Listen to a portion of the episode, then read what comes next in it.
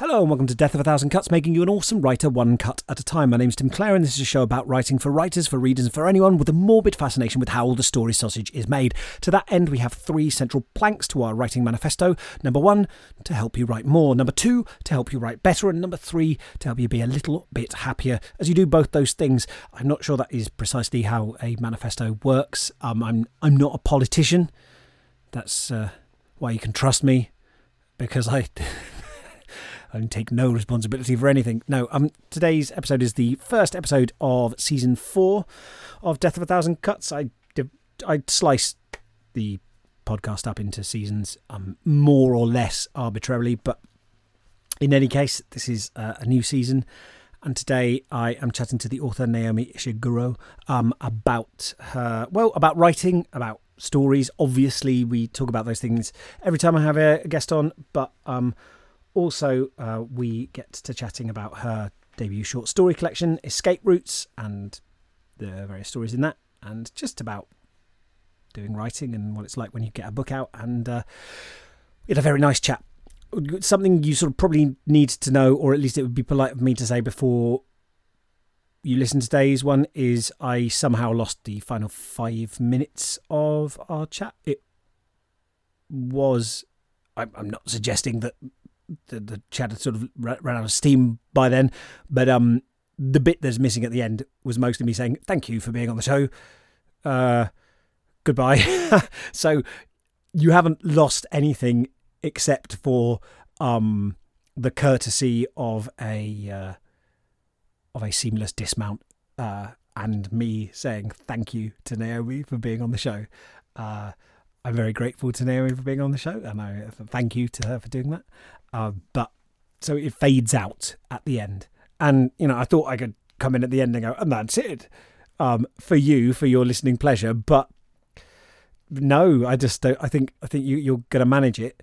Um, it's just over an hour long, so you won't be sort of like spending the whole thing worrying is this the moment. And it ends um, with me interrupting the guest to more or less restate their interesting point um, in a less interesting way. Um, which is an unattractive attra- habit of mine, and I apologise for it. I am, am working on it. It's um, it's uh, it's a sobering experience uh, listening to yourself uh, recorded, listening to what, hearing your own conversational skills um, captured in vivo, so to speak. Uh, I'm not going to mount a defence of them now. Just to say, like I'm, I I listen to these things also when I edit them. Um, I know, so you know, I'm I'm work I'm working on it, and slowly, slowly, I hope get slightly better at it. Uh, but it was a really enjoyable chat, really enjoyable talk. This was recorded a couple of months ago, hence our being in the same room. I remember that. Um, because at the time of recording, uh, most people are not in the same rooms. Uh, don't have much more of a commentary on that to say than just explaining that part of it. It's really nice to see people face to face. Has a nostalgic uh, nostalgia, meaning pain for home. Yeah, I know. I know those feels. Um, but um, if you enjoy the chat today, or I suppose even if you don't, but you just feel oddly compelled to do anything I tell you to, um, I'll put links in the show notes to uh, for Naomi's collection, Escape Routes. Uh, just like who doesn't love a short story collection? Basically, it's just like getting yourself a little chocolate box, and you just get to dive in, and and more so than many other collections. I think this one's really has a has a real range of different stories and different styles, and we talk about this in the episode. But um, it's kind of exciting to not just have someone establish that they can do one trick over and over again, but take a run at lots of different types of story. That's what I want in a short story collection. Um, so I'll put links in the show notes. However, given that it's like a super cool thing you can do at the moment is to support bricks and mortars bookshops bricks and mortars bricks and mortar bookshops Mortar is an uncount noun, Tim. You don't need to put an S on the end. Um, I I just sort of obviously if I put links, then because people have incredibly poor impulse control, that just there there more books will be sold, right? So I do that to make it as easy as you easy as possible to to create as little friction between you having the impulse I would like to buy this book and you're getting it for yourself. However, um if you can go online and get it from a bricks and mortar bookshop in your country, uh, especially indie bookshops if you can, please do that. Uh, like Amazon are going to survive uh, very various sort of shutting down of parts of society very very well. Um, bricks and mortar bookshops are going to have a hell of a time getting through this, and and that is a key part of the entire writing and books infrastructure and ecosystem. So anything you can do to support those shops, and I yeah, it's asking you to go through a couple more hurdles, but if you can, um, you still get your books, but you're putting more tax money into the your community, and you are supporting a really valuable public resource that if we don't work together to look after just won't be there. So um yeah, escape routes. I'll put links in the show notes and there's also links to my two novels, The Honours and The Ice House, uh, which are both out in paperback now. And if you want to read them, read them in that order, The Honours and then The Ice House.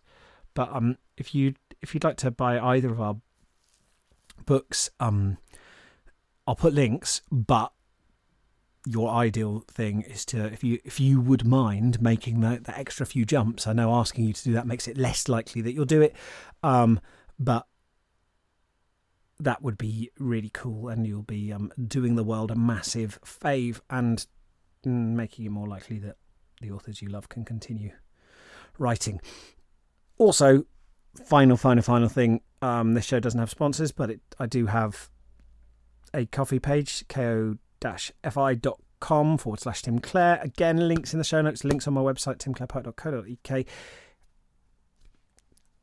I just help if you want to drop me a couple of beans via that website, then it helps me continue running the show. Basically, people, I don't give people anything for doing it except my gratitude, but if listeners chip in, it just adds up and it covers my costs and it covers my time, and it, it, I'm just really grateful for those of you who have done that. Um, and at some stage, I'll be setting it, setting up my page. It might have even done it already. Um, one listener gave me, donated me like an upgrade to my Ko-fi page now, so now I can take re- recurring payments.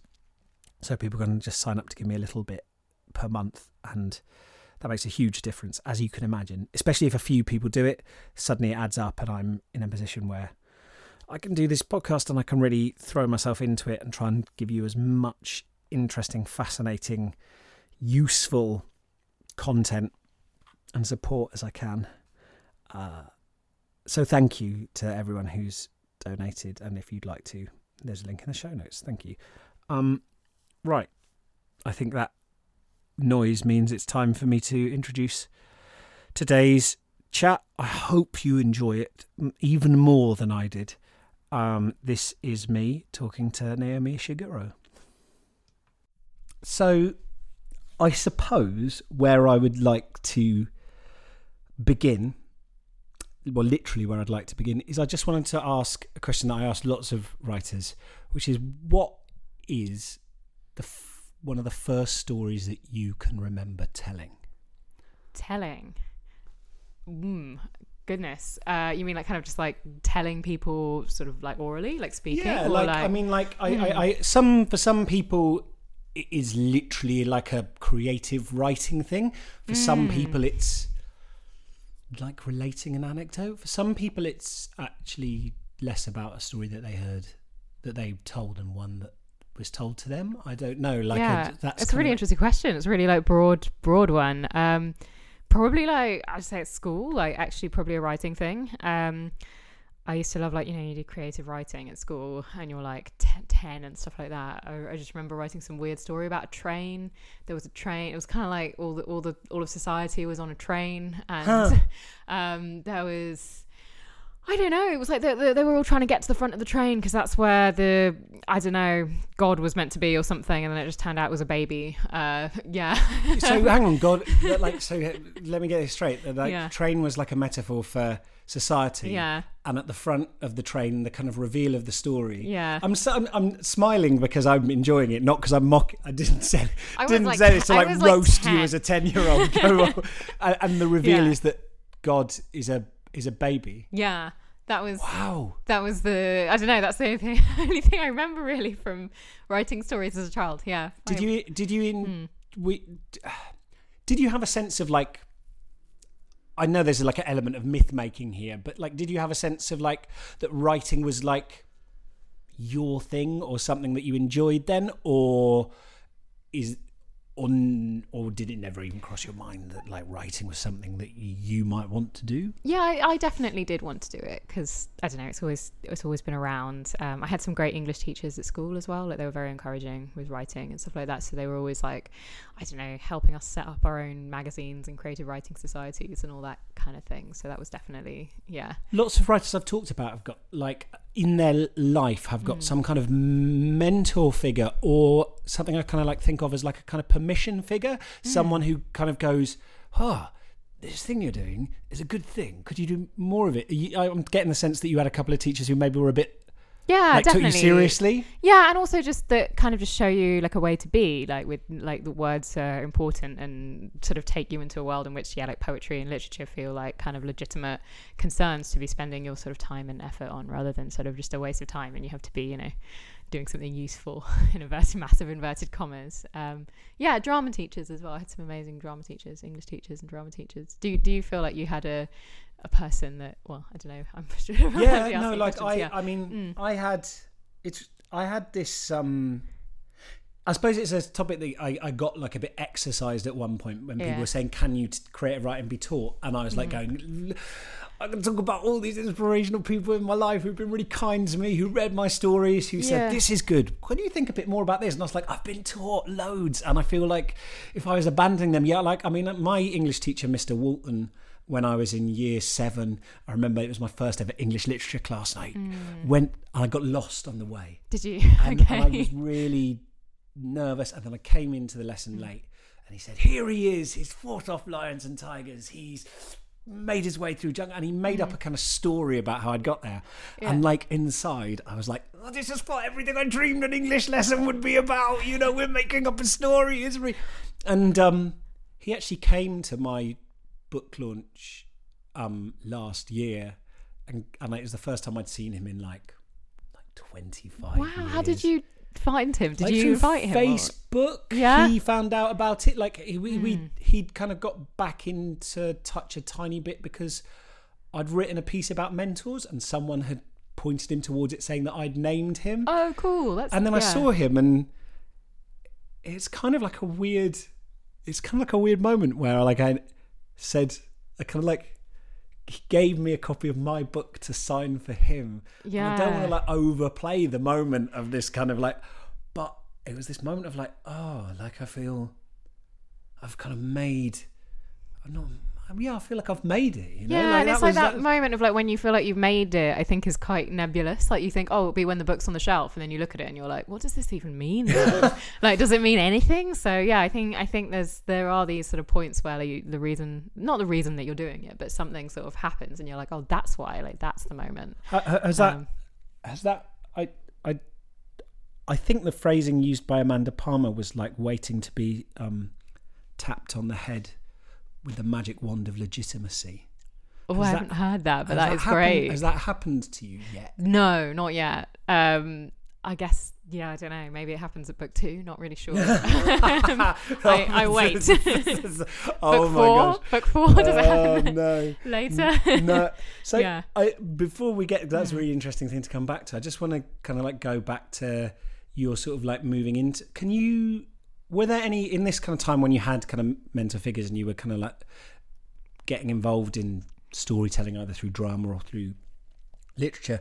Were there any books at the time or stories that like really like, like can you think of any that like really made you go oh this is this is it or like one that like really captured your imagination or- Hmm. Yeah, loads. Like definitely like um everything that Neil Gaiman ever wrote, like definitely was a huge huge thing. It's sort of just like the ordinary like nothing too dramatic. Like I also love Terry Pratchett, obviously. Um and like Philip Pullman. Yeah, just so, so you've you've just up. named three i'm going to immediately claim them for f- the fantasy camp because Yeah. that's what i try and grandfather every author into into fantasy because i'm absolutely about factionalism.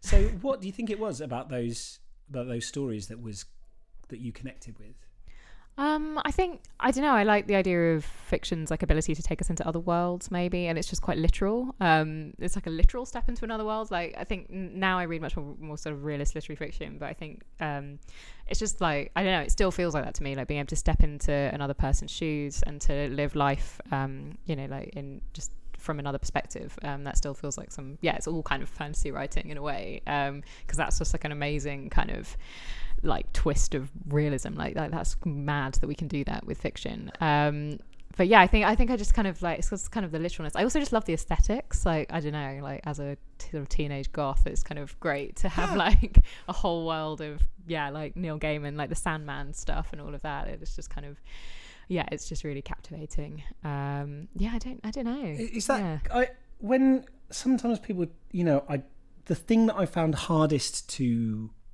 uh, articulate when I'm talking to people about writing Mm. is this idea of that you just touched on there. You said talk about aesthetic. This idea of tone, like where you Mm. get something a story almost a world almost has like a voice. yeah And I was wondering um, if I was just wondering if that's something you th- is that something you ever think about as a writer, right? Because I'm, I'm hmm. thinking especially with like a short story collection, which is what you've kind of opened with, like that often is quite like a you know it's lots of di- it's like lots of different worlds. And i wonder whether you think about like whether you feel like you have like have a voice or I, I, I try, yeah. Um, I think definitely like with each book, I sort of try and think of like a sort of tonal, like aesthetic world that it like that the, the book will live in. So for Escape Routes, I think just unconsciously, I spent a lot of just years just kind of gathering bit different bits and pieces, kind of magpie like, just different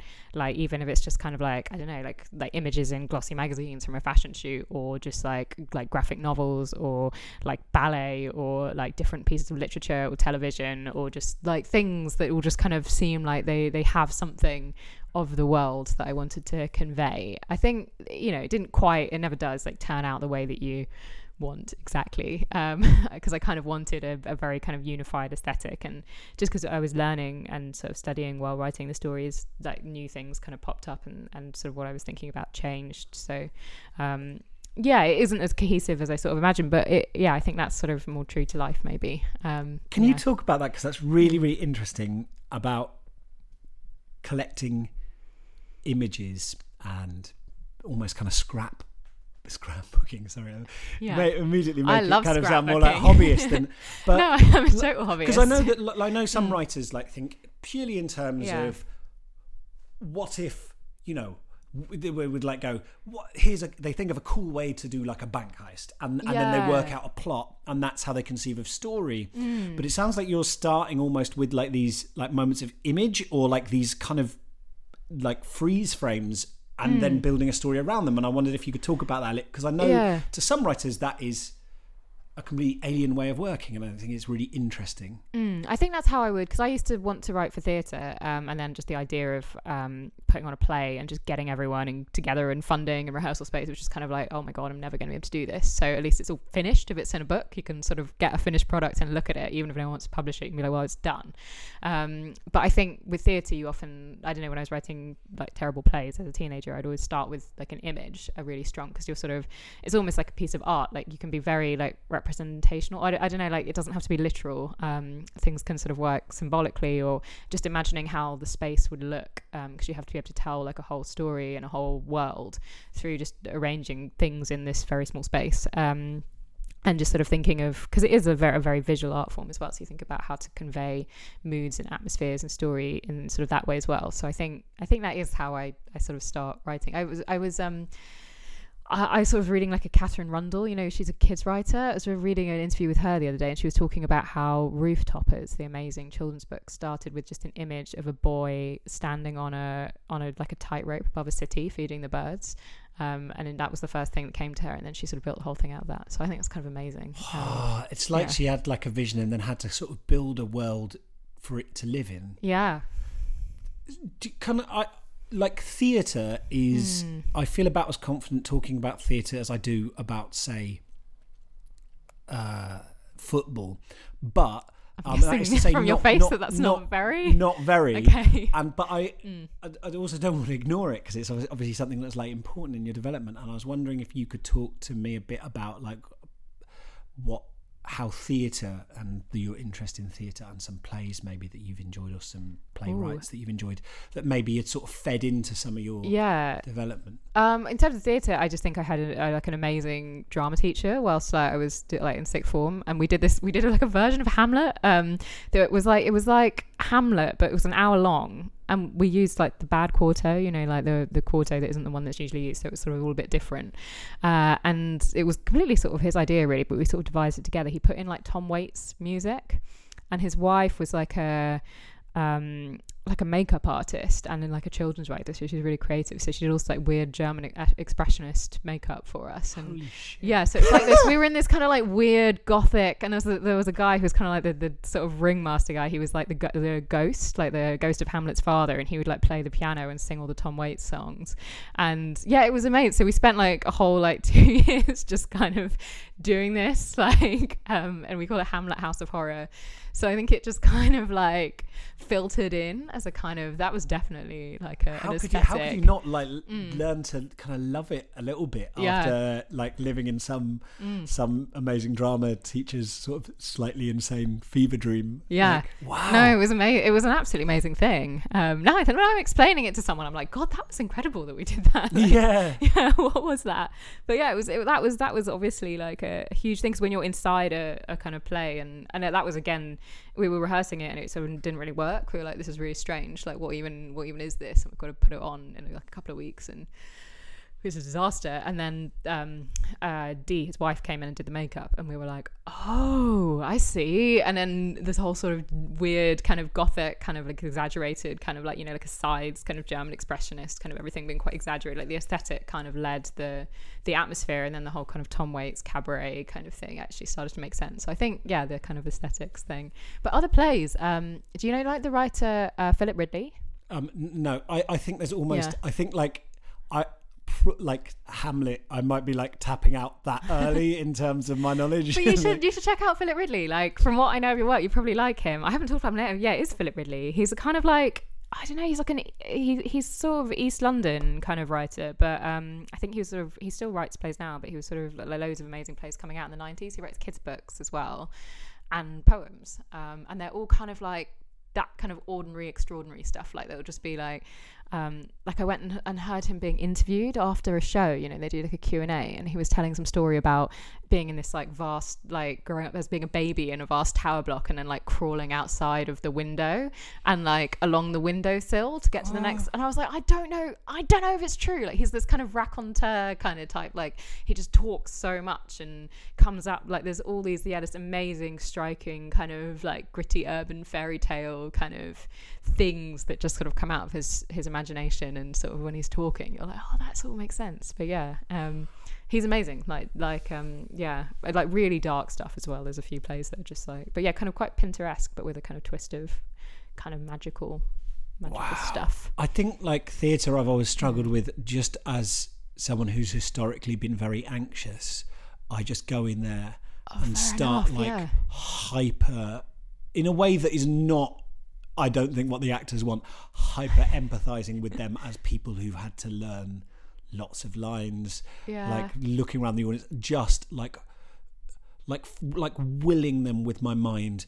Like I'm their mum, basically, to have a good time, and I hope I'm really hoping you have a nice time, it's person. live yeah And I just, I, I just find that that sort of destroys the mm. like experience for me. So like I it's not that I've got anything against theatre as a, a, medium, except that the whole thing for me makes Yeah. me feel like I'm strapped to the nose cone of the rocket. People talk about the thrill of live theatre. I'm Mm. Yeah. like, it feels like everything's made out of fine china, and I'm keeping. But all you those do like stand up poetry, don't you? You, you that's, that's But then, similar. I'm in, but then I'm but then I'm in control, and Yeah. actually that's why I'm empathizing with them in a way that because I'm in control. Then right, if I so I'm like I'm happy if I get to stand on stage and look at everyone Yeah. and be like right.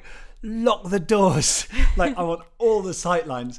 If someone is like, and then and then that hyper, that hyper anxiety, that hyper sort of vigilance. Yeah. I can immediately be applying it to every face in a black box theatre. I can see you. You're losing. All right. I'm, I can see you're losing interest. I'm going to Wow. like zero in on you, and and that is. Yeah. I, I spoke. I was, this is something I've spoken to with a neuroscientist. Actually, I was like, "Do you think my doing doing performance has made me more anxious because it's like I've learned to I've trained myself to scan crowds. And he was like, well, it might be that you got into theatre because it's the only place where you're allowed to exert control on a crowd. yeah, that could be. Yeah. I, I want to just ask about like, um, so then you kind of like go into like writing prose where you control all the actors, right? You get to, uh, Yeah, you to and then it's kind of like in, in many ways it kind of like zeroes it down, but in other ways you can't do that big tableau of like you can't just people can't you can't just curtain up and people see a big Yeah. shot at the beginning or equivalent of on stage. Yeah. And I'm wondering how you've I've no you know, I've read read your work, but I wondered if you could reflect on how you handle having to feed people the story one word at a time, serially, instead of in these big mm. I think voice, like that's my solution. It's just to have like a really like over the top voice. Um, like I, you know when you like I don't know you fall into this. Uh, you sort of, uh, well you probably don't have them. When you're sort, of, I, I've sort of t- developed this awful habit of just kind of reading bad reviews on Goodreads, which is just like I need to stop doing that. But like there was someone co- complaining your, about like of your work. or- yeah, it's like it's a terrible habit. It's I've only it's only, it's only been out a week and I've discovered a new way to torture myself. Um, but there you go. It's a fun fun world. Um, but yes, um, uh, yeah, and someone was complaining about sort of syntax or something, saying that my sentences were really tortured or something. And I was like, oh, I think I know the story they're talking about. There was one story I just didn't allow myself any commas. I was like, just because I was just kind of like the character. It's called Accelerate, and the main character who's drinking a lot of coffee and just getting faster and faster and faster it's sort of just like I mean, it's just it's sort of an experiment. It's a bit silly just kind of taking the, the pace of london life to its logical conclusion. But um yeah i think i think with with the convoluted sentences and just weird things like that i just yeah my, my solution to not being able to have like a, a big aesthetic kind of statement at the beginning or just to like fully establish the world I, I think i'd probably try and do it through through voice and just have something quite like, hopefully i'm learning to tone it down these days but i think it was just kind of like yeah you sort of start with like a very exaggerated kind of or like a quite a distinctive voice um yeah maybe i don't Can know we? Can we? Mm. I'd really like to ask you about that because you said hopefully I'm learning to turn tone it down. Mm. So that makes it sound like you feel that was in in cases you you've gone to excess and I won I just wonder like maybe we could talk about like how you come on a on a on a voice how do how do, how do you kind of settle on a voice? Is it for you is it like an act of ventriloquism? Is it a slow kind of like uh, i- i- incremental accrual? Like oh does it go differently for different ones? I know you sort of said you start with these kind of like moments of like images or scraps. How does a scrap become a voice that's speaking to? Yeah, well, like a kind of like a- as a kind of just like more stark example, I'd say like there's a kind of like trio of stories in the collection called like the Rat Catcher, um, and I think that sort of came out of an aesthetic, like because it's the kind of Rat Catcher and the King kind of voices. It's very kind of like gothic fairy tale was my kind of attempt. Uh, and I think I think the rat catcher has slightly kind of like kind of Cobb Victorian kind of Dickensian kind of thing going on, and the king has got a kind of I don't know, kind of just like uh, I don't know, kind of upper class fop kind of kind of tone, like kind of slightly like highly strung, hysterical. And I think they just kind of got drawn out of the aesthetic. Like so you start to hear the voices of these quite um, almost sort of cartoonish, kind of exaggerated, kind of not archetypes, but like kind of a rat catcher and a king. They're quite. I don't. I don't really know. I don't name them. I don't think so. Yeah, it's like ages ago I wrote this book, but yeah, I think that came out of the the kind of gothic fairy tale scraps, and you start to hear the voices. Otherwise, I think yeah. Um, I love David Mitchell's work. I don't know if, if you've Yeah. know it, but like um, yeah, the way that like say with Cloud Atlas or the Bone Clocks, it is like ventriloquism. Like he he manages to I think he of- said that he write he gets character he gets characters to he writes letters to characters and gets them to write back to him or That's like brilliant. I think I've heard that before actually. Yeah. Yeah, that's a great idea. so he said that's Hmm. how he kind of starts to zero in on the the voice a little bit. Could you- I wondered if you also the sorry I'm kind of like asking quite kind of like nerdy technical questions rather, rather than talking No, about character but like I Yeah. zeroing in on it a little bit but there's you know there's places also where you're kind of like oh, what's the difference when you're you writing in in the third person because there's a few there's stories where Hmm. you're you're definitely inhabiting a voice but it's not the character speaking you're Yeah. using close third limited what's the difference um for you um and how do you sort of make a a decision between like letting a character quote unquote tell their own story Hmm. and letting them kind of infect yeah. a story Do you That's know a what I really mean? good question. Yeah, I think when I was saying I'm toning it down, I think there's only one close third story in Escape Routes, and it's the first one, and I think it's the best story. I think you know, obviously front load, like put your best story first. Um, so like, and that is close third, and I think I managed to create characters and maybe like emotional states for them that felt a bit realer than with some of the other ones because I was doing I was doing the voices kind of too like almost like I was acting like you know kind of it was all quite baroque and quite extreme and I was like oh there's this character that can't settle on what the point is and his you know like given the most tor- tortured sentences because he can't figure out what's wrong with him and he's going sort of round and round in ever smaller circles and I'd kind of get very tied up with the language. And that's all very well and it was quite fun for me to write and hopefully fun for people to read but isn't necessarily like they they're all exaggerated. They're all kind of off real people because they're all quite extreme and their their voices. And I think I found recently with the thing I'm writing now, close third, it's just very very helpful um, because it's sort of I, I've sort of settled into this thing, well, with this new project anyway, kind of like really enjoying like a kind of stream of consciousnessy close. Just yeah, like letting the characters' kind of way of thinking and emotions and and kind of the things they notice and and their sort of aesthetic world kind of bleed into the third person. But the third person is just like a nice way of kind of keeping it slightly at bay and being able to keep the character at a distance in a way, so you don't have to sort of pantomime them. They can just sort of be. I suppose different characters. It's tricky, I suppose, in that sometimes, and I'm, I although I'm not putting a question mark on the end of this. Imagine there is one. I'm making a statement and inviting you to reflect on it.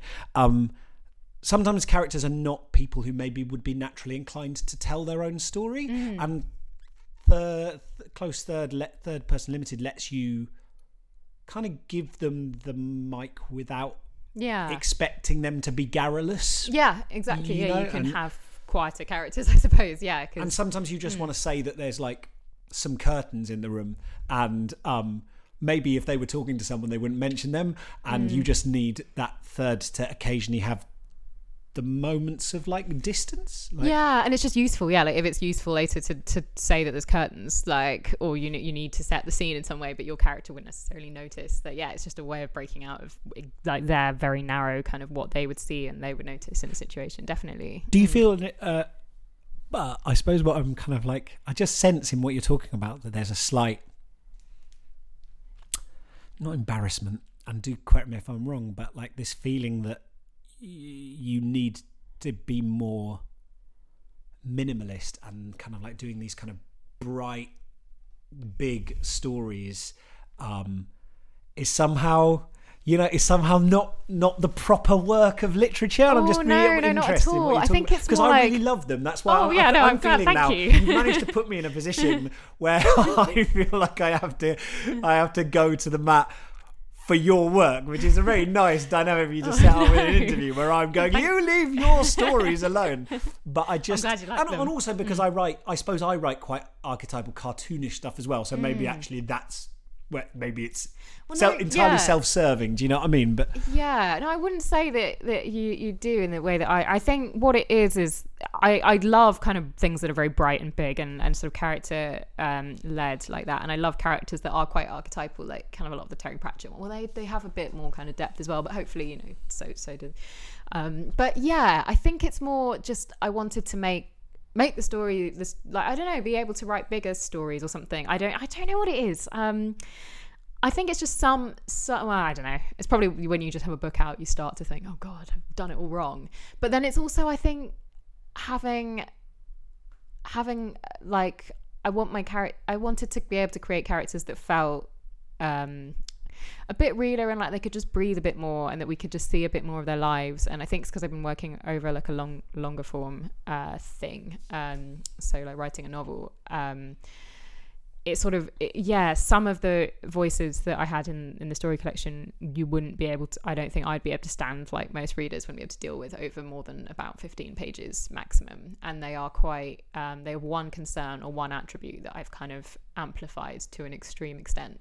And often they're kind of meant to be funny and they're just kind of yeah. And I, I kind of wanted to look at relationships i think between characters a bit more. And the thing i'm working on now has has a sort of relationship at its center. And if you've got uh a character that's just very um, extremely in their own voice and their own point of view and they're you're sort of making a point with this kind of very colorful character it's kind of harder to envision them in in a kind of a real evolving kind of friendship or a kind of an actual that their their sort of their life paced over a novel. And just so in a way as, as a way of writing a bigger story i kind of liked the idea of of making the characters not toning them down a bit but just kind of being able to find a bit more light and shade maybe and just kind of broadening out the point of view rather than it all being about kind of voice and just putting on colorful hats. But i love all that too. Um, a lot of that's you know that kind of again theater there's kind of brechtian theater where you sort of put on the costume and you become the character instantly and it's sort of yeah i kind of i, I really enjoy that as well. I don't know i kind gonna go through moods with it definitely. I'm not just like no it's all like has to be subtle the unsaid like literature like no definitely not. I suppose like I've caught you at a of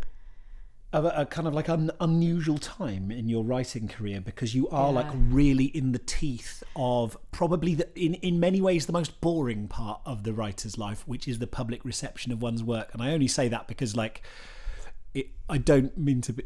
I, I just mean because it's like the it's the it's it's the biggest sort of bum ache of the whole bit is like having that deal, deal I know of course we want people to read our stuff but in a way it's it, it's the grubbiest bit of it you know like what's the public we're we're reading reviews of our own work. We're going gosh does this person like me? When strangers are reading my work. I just wondered how that's how that's been for you because I speak to lots of um speak to lots of authors and um, they've had lots of different experiences of that of that of, of, of, of, of, of, of their work being out there and I wondered how you're feeling about it now Oh, it's it's strange. Yeah, like you say, it's kind of the, it is like feels like not the yeah the kind of the grubbiest bit where you're sort of yeah just kind of searching reviews for approval. Um, yeah, it's just strange because it's very exposing. Um, I don't know. Did you find something similar when you when you first published the honors or? I mean, it's it's it's tri- it's it's it's tricky. I think because I had a background in like doing performance, the really good thing about doing performance is like I've been on stage and I've had people walk out. I've had um someone release three dogs onto the stage. I've had someone climb onto stage and hold like a Stanley knife to my neck. I've had like people try to get into fights with me. Do you know what I mean? Oh I, I've God, okay. had but I've also had people react positively. Obvi- Hmm. Obviously, I'm not that kind of. you know, obviously, most of the experience have been positive, but what you do get is very quick feedback, and you can refine stuff. And I, I, you know, I think like the equivalent of a short story collection is like a set where instead of having like the dialectic of long form fiction where characters can have conversations with themselves and an arc you you, you create little moments uni- Yeah. univocal moments that are in conversation with each other like yeah, it's like an the- album. yeah, Yeah. Mm. exactly. And like the author Steve Aylett talks really interestingly about. I really, really like it actually when he's talking about how he likes. Um, uh, what what am I? Oh, what's the book I, I'm, I'm I'm I'm thinking of um, the Master and Margarita, Mm. and how he says like these very two very different stories um, suggest a third that's Mm. neither place um, between them that is deeply weird. And he talks about how Thelonious Monk, kind of like frustrated that he couldn't create the microtones that he heard in Indian music, would like tap two keys either side of a note to suggest the one in between. And what's interesting to me in your short story collection, um, and this might just be my own take on it, but like is the deeply weird moments where we move from one story to another, and because you go between different worlds, they suggest stories in between them, and like for that's me, that's like Yeah. that's a wonderful thing about uh, having different shades in a short story collection is that dialectic exists between the stories Yeah. inevitably are in conversation Yeah, with each other. definitely, definitely. I love that. Have you read um Jeff Noon? yes Yeah. oh gosh yeah yeah He does that like massively. I remember reading some like article that he wrote in the Guardian like bazillion years ago, and it, he was talking about like metamorphiction or something, and just like the idea that where he, they yeah. Mm. have stories that are answering the kind of end of one thing and moving on to the, yeah Yeah, and I think he was talking about. I may have just made this up. I think he was talking about like you know like um like kind of DJ sets and like remixing stuff and just having like like motifs that kind of keep kind of moving and and sort of like um like surfacing and going back down in the mix. And it's all that you have to sort of think of the short story collection It's just kind of one unified kind of piece in that way, um with different yeah different kind of things repeating and and sort of gaining new significance in new contexts. Um, I think that's what he was talking about. I'm probably completely like maligning it. I read this like 15 years ago or I, something. I want to ask something about your short stories because, Mm. and then and then I, if it's all right, I will ask a bit about. I, it's fine to ignore specifics about the novel you're working on if you don't want to talk about it. But I'd like to just ask you a couple of questions about the process, if that's all right. Mm. yeah, process. That's Um, fine. yeah. um, so in your in your short stories, you said that like some of them like didn't come out maybe in exactly the way that you'd initially conceived, and I Mm. wondered if in some of those moments of mistranslation, have there any been any things that when you look back at the work, like have either surprised you or like messages or motifs in your work that you weren't conscious of that kind of rise up when you Mm. see them in some or any I, I'm, I'm just interested because sometimes these like things that this Noonian kind of idea of kind of like uh, thing of, of, of, of motifs coming th- out in the mix um, can be unconscious and then kind of like come up and Yeah, go, yeah, "Oh, definitely. you think it's about this when someone else reads it oh is it oh okay I guess I get your point you know Yeah, I guess so. Um, I think the kind of I don't know. I think with the with the mistranslation thing, it's it's just kind of trying to imagine someone reading it, and I think it's more of an aesthetic thing. Like I can imagine like the, the, the huge kind of colorful worlds that I had in my head while I was writing them, but I'm like, oh, actually, I probably like the reader probably doesn't quite get them, like you know, because I like it's so it's quite hard for me to imagine what it's like. But you sort of think, oh, it's it's probably not sketched in as uh, sort of expertly as I'd like. Um, but yeah, I think with the rats, I had literally no idea why I was writing about rats all the time. I think I just read, you know, like the China Miéville book, King Rat, and I was Yeah. like, just kind of loved the kind of subverted fairy tale. And because he's a Londoner, I kind of loved the idea of, because like you just see rats all the time in London. It was like this really hot summer where there was just, it was like in a heat wave and the rats just became super brazen. I was just like going for a run in the park and they would just be like frolicking around. I'd just be like, this is ridiculous. Like, what's going on in this city? Um, but yeah, I think, and I just kind of, I just really kind of like, you know, the Nutcracker and stuff like that. It was, they were part of my like scraps of thing um stuff that i was collecting and i had i literally didn't really know and then i was sort of worried the motif kind of got out of hand or i sort of lost control of it because there's i don't know this yeah because the, the rat catchers were killing them and i'm like no but i quite like them and then they sort of became a kind of like the characters I don't know. So I, that, I think I wanted those stories to be sort of about loneliness in sort of like urban environments or in sort of environments where there's there's not very much love or community.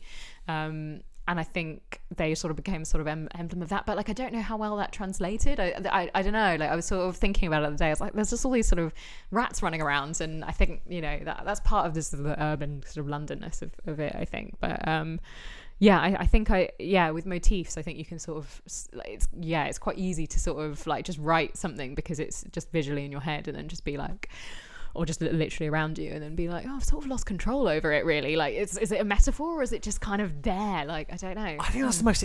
I think that is the sign of a story that's alive, though. That moment. I know it sounds mm. terribly precious when write when you know writers to say, "Oh, like the characters took control of the story." Is the kind of cliche, isn't it? yeah But to mm. me, that can only happen these moments of kind of Mm. like slight lack of control that can feel sometimes to me like I should know what every part of my story means at any point, you know, Mm. Yeah. Mm. in case someone comes and says, What did you mean by this? And I, I, I get exposed, heaven forbid, as being pretentious.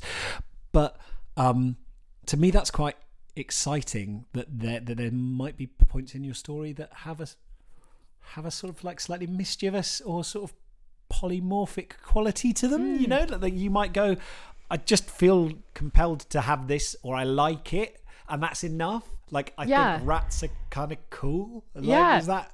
Yeah, well, that's very refreshing. Talking to you again, reading all my awful Goodreads reviews, and you're like, I don't know, someone talks about like studiedly weird or something, and I'm like, oh god, it's because I didn't know what the rats were about. Like they were just there, and I'm like, I know you can't, you know, I know you can't please everyone, but as like a sort of chronic people pleaser, I think post post release, you're like, oh god, like if you can't account for every single aspect of it, you sort of feel like you can't justify it, and it's, sometimes there is just a space for just like, it just happened. It was imaginative. It was just yeah, like literally just creative. Like um, Charlie Miéville has got that bit where he talks about like how in magical realism, Mm. like the dragon might be like a metaphor for war, but in fantasy it can be a metaphor for war, but it's also like a mass. It's also a dragon. yeah, Like and that I haven't can just be heard that. cool. That's great though. Like I love that because yes, I think I think that is a I think that's a slight collision as well of like I don't know when you try and mix genres because I'm not like fully in fantasy or not. So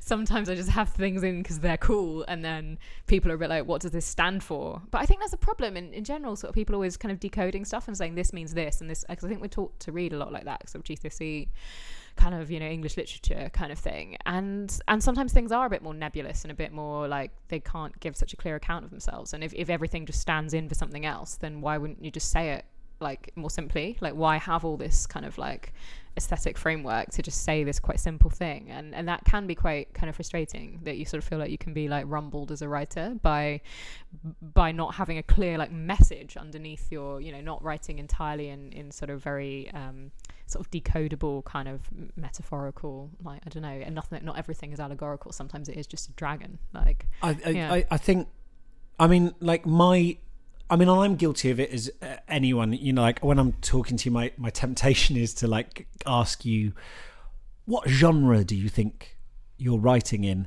And I want to stress, like, I mean, I am going to ask you that, and you can give me, but I would do want to stress, I'm not being the the genre police.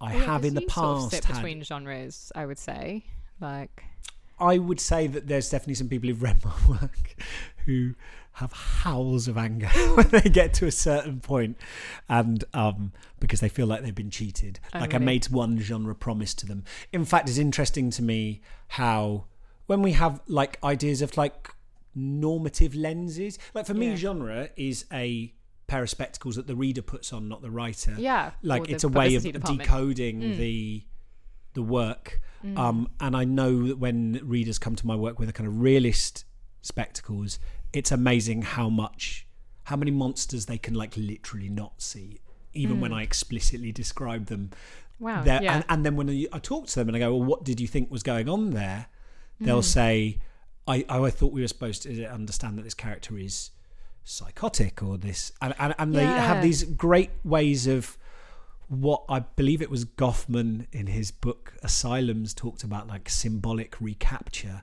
but the way that they preserve reality yeah by making these kind of repairs on the work that you're writing to make it conform to their expectations. That's so interesting. It's like you know, like yeah, Doctor Who, or whatever. There's always that sort of trope of there's a giant alien over London, but then no one remembers it because Yeah. they don't want to see it. Yeah. Um, but yeah, no, that is because uh, yeah, there's been a few. I think I was reading it. Yeah, a terrible good review. It's like talking about the um, like one of the characters, like my bear character in the story called Bear, um, was talking about like him being on the autistic spectrum, and I was like, well, whether he is or he isn't, like I, that isn't how I wrote it, and that's not what that story is about. Like it, it's it's not about that. Like it's about sort of taking this one kind of at this the emotional anxiety and the inability to sort of uh, sort of connect like deal with being married essentially and living closely with another person and taking it exaggerating it to the extreme. And it wasn't yeah it's kind of explaining a, a sort of creative um, world away with a kind of just a yeah so it's kind of it's less extreme than probably what, what you've had with with your work but you're sort of like oh that isn't yeah it, i don't know. It's it's I, I intended it to be a bit like weirder than just kind of describing a, a sort of I don't know, a, like a psychological or like I don't know, I don't know. Yeah. I mean, do you, I, I- I know you kind of you have uh, uh, kind of answered this, but I feel it'd be remiss of me not to ask. Do you have a sense of what genre you're writing in, or do you have a sense of, um, like your do you see your work belonging in a particular kind of zone of genre? Or No, not really. Like, I would love that. Like, I would really love that. um, I'm always like, I go into loads of different things and I'm like, oh, I want to be like literary realism. Or I want to be like, I don't know, like I was in Forbidden Planet the other day and I was like, yes, these are my people. And I always kind of want to belong in something. But um, yeah, it hasn't, uh, no, I don't really know. I'm quite glad that, uh, that my publisher sort of, they seem to have just pitched it a sort of fairy tale, I guess. Um, and that sort of is is kind of close to it, and it's nice to see kind of speculative fiction people kind of picking it up as well. But no, I, I have no idea. I think I think genre does get sort of put on afterwards, as you as you say, by readers and by and by publishers. Um,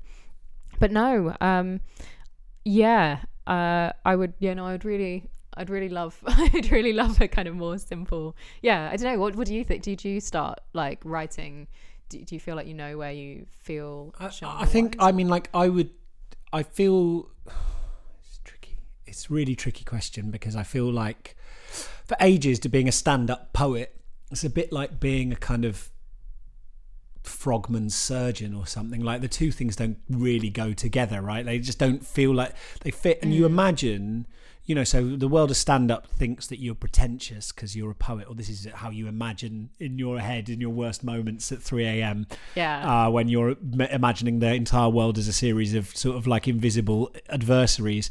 You imagine that the stand up world thinks you're pretentious and sort of weirdly artsy. And you imagine the poetry world sees you as this kind of cheat, basically, who's just like doing fart jokes rather than the real work of kind of like complex interlayered um, making words work harder than they usually do. And and you can very easily kind of put yourself in the kind of DMZ of um, being into genre and um, imagine it as something hugely uh, virtuous and noble and kind of self mythologize yourself as kind of like a brave person speaking truth to power. And the danger when I kind of like get into it with lit- my literary fiction of my fantasy is that I um I sort of like start saying a plague on both your houses or or like talking about how being into genre is somehow more virtuous. And it's just actually the way that ideas fall out of my head. And I'm trying to trying to I'm just trying to let go of the idea that mm, family would I'd have a sense of belonging. Again that feeling of like being hit on the head with a magic wand of legitimacy. If only I was writing something Yeah. dead center in this established genre that just felt very because I think you just imagine that that you just sort of place that feeling of self-acceptance just as long as it's not because you know you're not feeling it so you imagine maybe it would be if I was yeah, write- writing absolutely. Yeah, and you think, oh, if I, I fitted into that family of writers or into that aesthetic or to that that yeah, like that kind of gang. Um, but yeah, it probably doesn't happen. my experience then. is like, like And- the, the very kind of like writers of traditional sword and sorcery fantasy when I talk to them feel like everyone's cocking, cocking a snook at them for not being Yeah. modern enough people writing uh, grimdark feel that uh, people are saying grimdark's in the past and also it's actually are you just copying george r r martin that's the only reason you're writing it so Mm. i just think they get just it gets more and more granular right Yeah, and there's yeah, yeah, exactly. Like there's just factions within factions, and everyone's just like in a different movement or genre, really, and that's just everyone's doing their own thing, really. Yeah, yeah, Yeah. it's kind of like you like getting down into kind of like uh, Presbyterianism versus kind of like Pentecostalism versus like Catholicism, and you Wow. can just Yeah. find like these kind of like increasingly granular kind of things. And if you're trying to find your home, I, I think you'll always be one step estranged from it because the closer you Yeah. get there, the bigger the mountain becomes. Yeah, definitely. It doesn't. It doesn't happen that way either. You can't get any. I can't write anything of like any good ideas, which I actually think are like interesting to me and worthwhile if I'm trying to be like somebody else, really, because you're just sort of yeah, you're copying.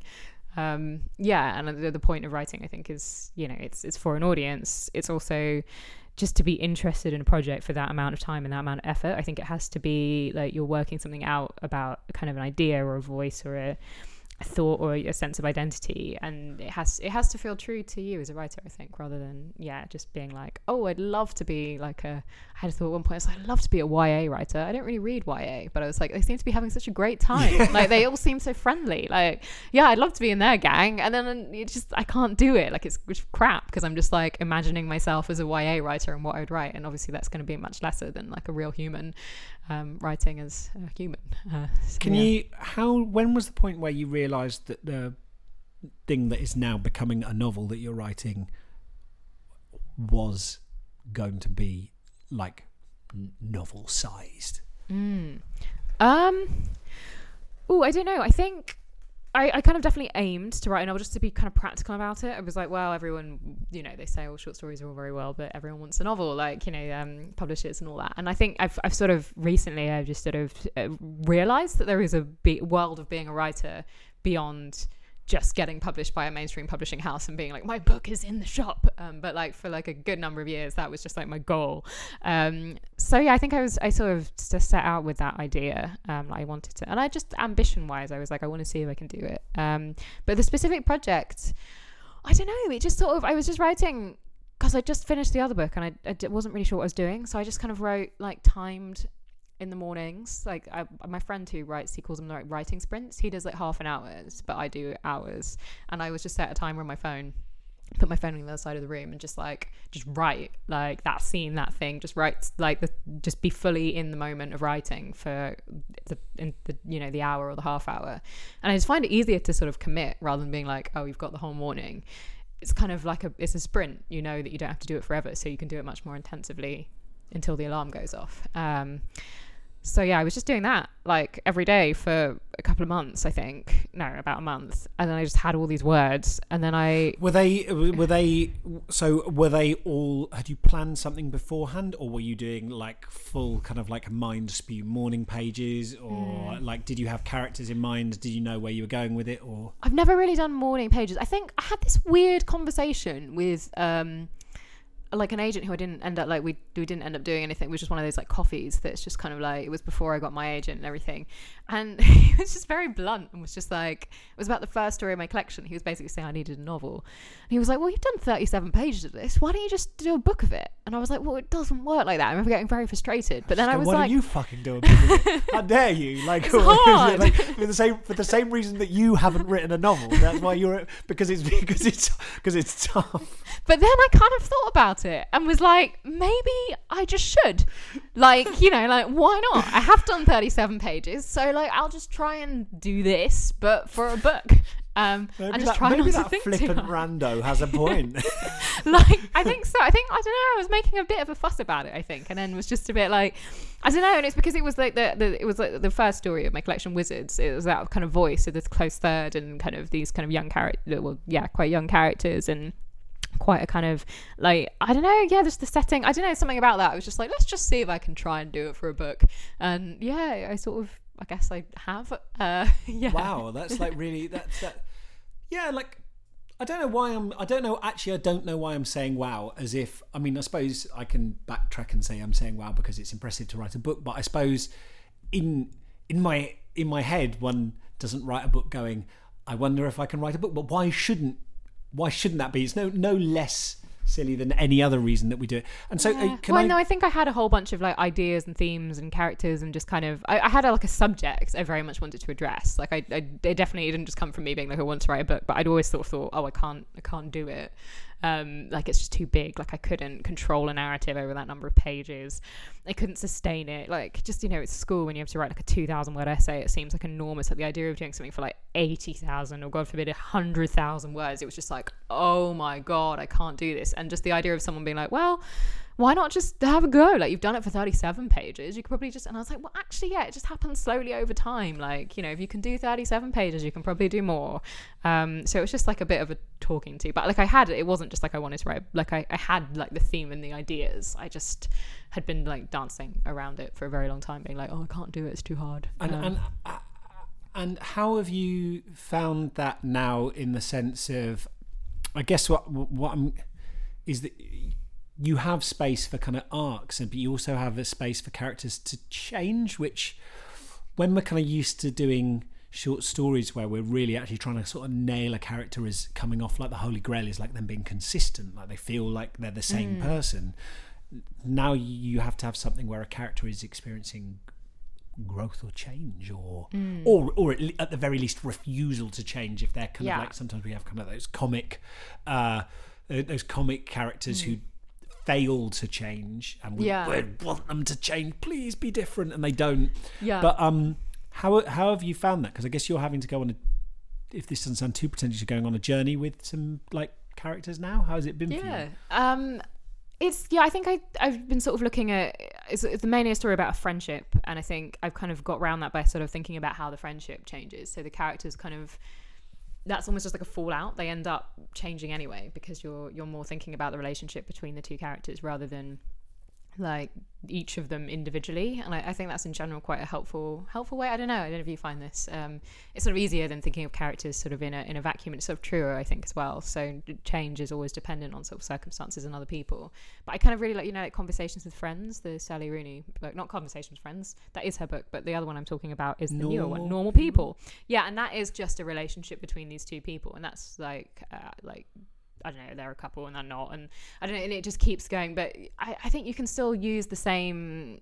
I don't. I just I just liked that format of just there's two people and they affect sort of change on each other's lives, and it's you look primarily look at that relationship between two characters, and that's the substance of the novel, and everything else sort of comes out of that. So it's bigger than that, but it is it has that at its kind of core. I kind of thought that was a nice way of doing. it. Yeah, but also that's kind of that's kind of I think that's kind of huge, and it's kind of the the meat of what any good novel has to be about is is is, is relationships between. hum- I mean, I, I, I'm, I'm hmm. tempted to say, and I'm saying this as someone who doesn't really know theatre, but it strikes me as a very kind of dra- dramaturgy hmm. way of thinking Yeah. about character dynamics, characters hmm. on stage in, in in kind of like dynamic relationship with each Yeah, other yeah.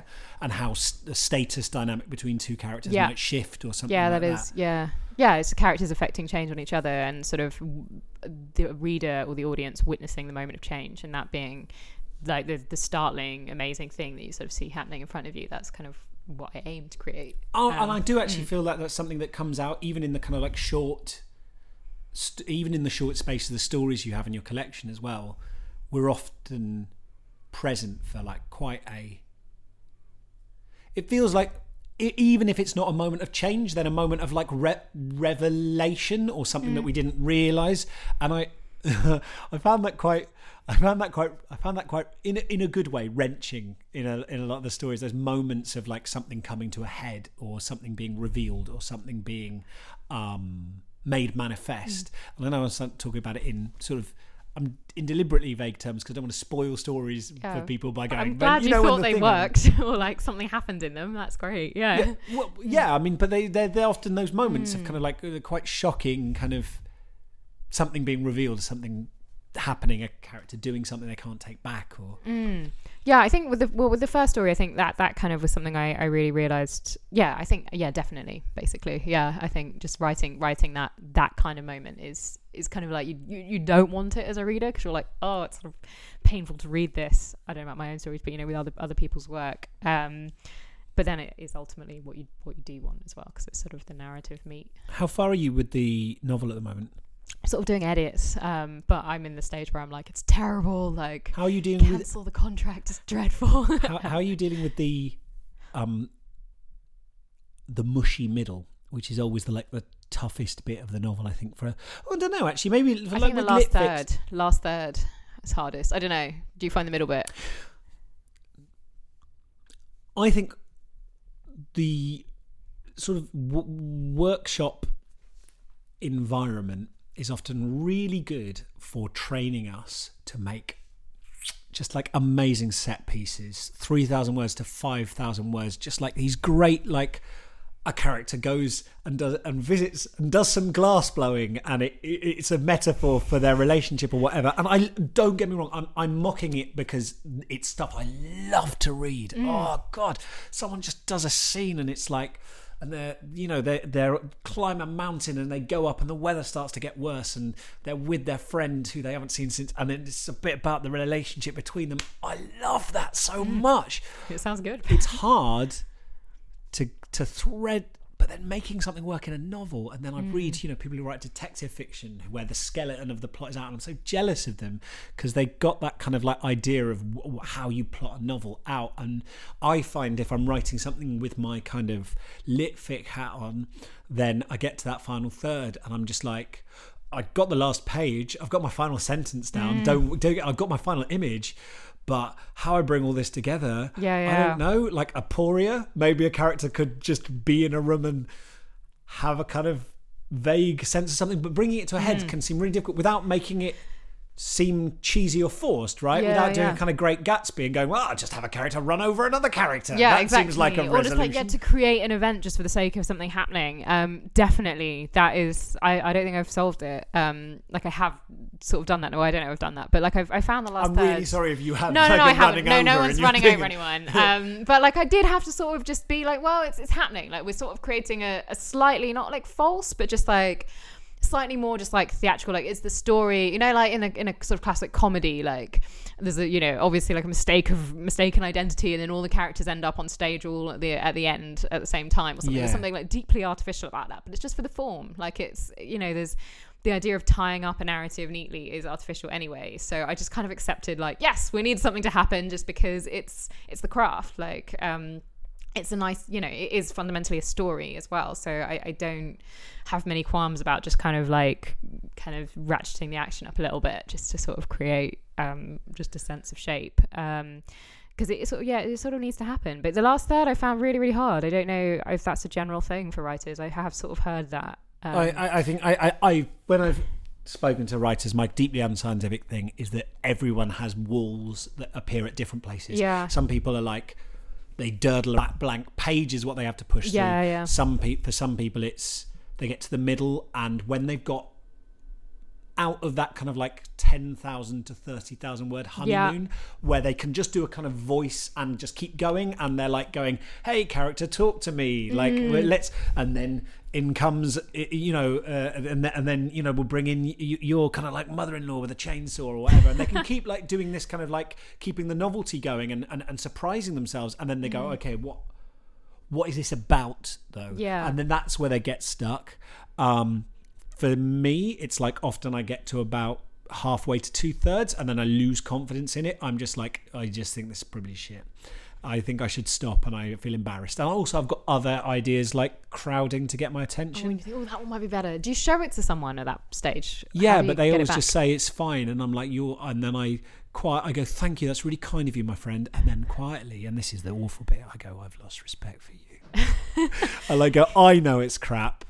Wow you are either lying i don't say it to them Mm. i'm like you are either lying to me or you have very poor taste in literature and it's awful So right like i throw them you on the bus wrong. yeah, Yeah. Like and i've spoken to people you know I was chatting to joe dunthorne when he came on the show and he was talking about Wow. like he was writing his book his novel and he ended up you know in his head he hadn't really considered but he, he had created a conspiracy theory where like his agent editor all his friends were all basically involved in this kind of like conspiracy Yeah. of like don't tell joe that he can't write fiction anymore we'll Yeah. all say this is great you know keep working on it i think this bit could do they're all they're all either have completely lost their reason Mm. Or they've drunk from the poisoned well of whatever, or they're lying to me to protect my feelings. Ev- everyone, Everyone, So and I'm right. I'm the only one who clearly sees that this like, is it's this is- terrible. Don't you see? That's brilliant. Like, and it- yeah, and, it, and it's Hmm. and it's and Was it's that hard. the adulterants that he was talking about? Yeah, yeah, it's great. Yeah, yeah. It's, it's, and it's and, and yeah, and it's it's just I think it's really interesting, and it's easy for us to kind of like get involved in this sense of just being knackered and just actually very accurately spotting one or two specific acute problems and then expanding them in our heads to being chronic. Yeah. Going, this is a broken book when actually it's like this is a broken sentence actually and you remove that and it breathes Yeah, yeah, exactly. Or just like yeah, you sort of see one thing and you're like, oh my god, the whole house of cards completely collapses, um, and it's often just fixable. Like you can just you can just fix something, but it's just sometimes the energy required maybe to do that just seems like just so overwhelming that you're just like I just can't do it. But it doesn't have to happen that fast. I think that's what I learned. I always wanted everything to be done fast, and I'd be like, I can't do it, meaning I can't do it within the next two months. But that doesn't mean you can't do it. yeah Um, yeah. Yeah, yeah. I that's really, really. Um, I think that's really, really great insight. Um, I, I just, I suppose, like to kind of like round things off. I wanted to ask you, and this is a very cheesy question, but like for um, because you know, lots of people are listening are writing, and lots of people are, you know, either working on novels or short stories, or they're kind of like getting to, you know, got work at various states of um of completeness or incompleteness or just in their heads these little butterflies going around that they haven't caught yet is there what has been useful to you in kind of like getting you through those kind of days where where like your writing is just doesn't just you're not feeling it like Mm. what i'm wondering if there's any things that have got you through that that have allowed you to keep walking keep you know how have you how have you done it God, it's hard. Um, I think potentially I like trick myself into like thinking I ha- have an office job or something. Like I commute to libraries in like like I've always done it. Like when I was in Norwich, I just go to the UEA library and I go to various libraries in London. Like just get up in the morning early, like you know, get properly dressed, get on the tube, like just go and be like, yes, I'm going to my job now, and then you sort of sit there and then I, I think that's sort of helpful because like yeah when, when i've had like full-time jobs and stuff you, you kind of don't expect to solve the universe every day just as long as you like put in the hours and do something like it's fine. Like not every day is amazing. Sometimes you will make mistakes and and it's just sort of framing it more just like as a as work rather than like some kind of um, a thing that has to be incredible and like a you know a performance every time. Um that's sort of helpful um i don't know it's just tough isn't it i think it's just persistence a lot of writers i speak to like you were saying earlier have sort of taken up running weirdly and they're all quite surprised because they're not usually athletic people um or the people i've spoken to they're like god i was terrible at sports in school but i've just started running like inexplicably and i think it's quite yeah i mean it is, gen- it is often discipline. around the time that Mm. they've like yeah stopped drinking or quit quit weed or something like that and they're Mm. like oh i just i'm really interested in this thing that makes my brain produce morphine. Like why am i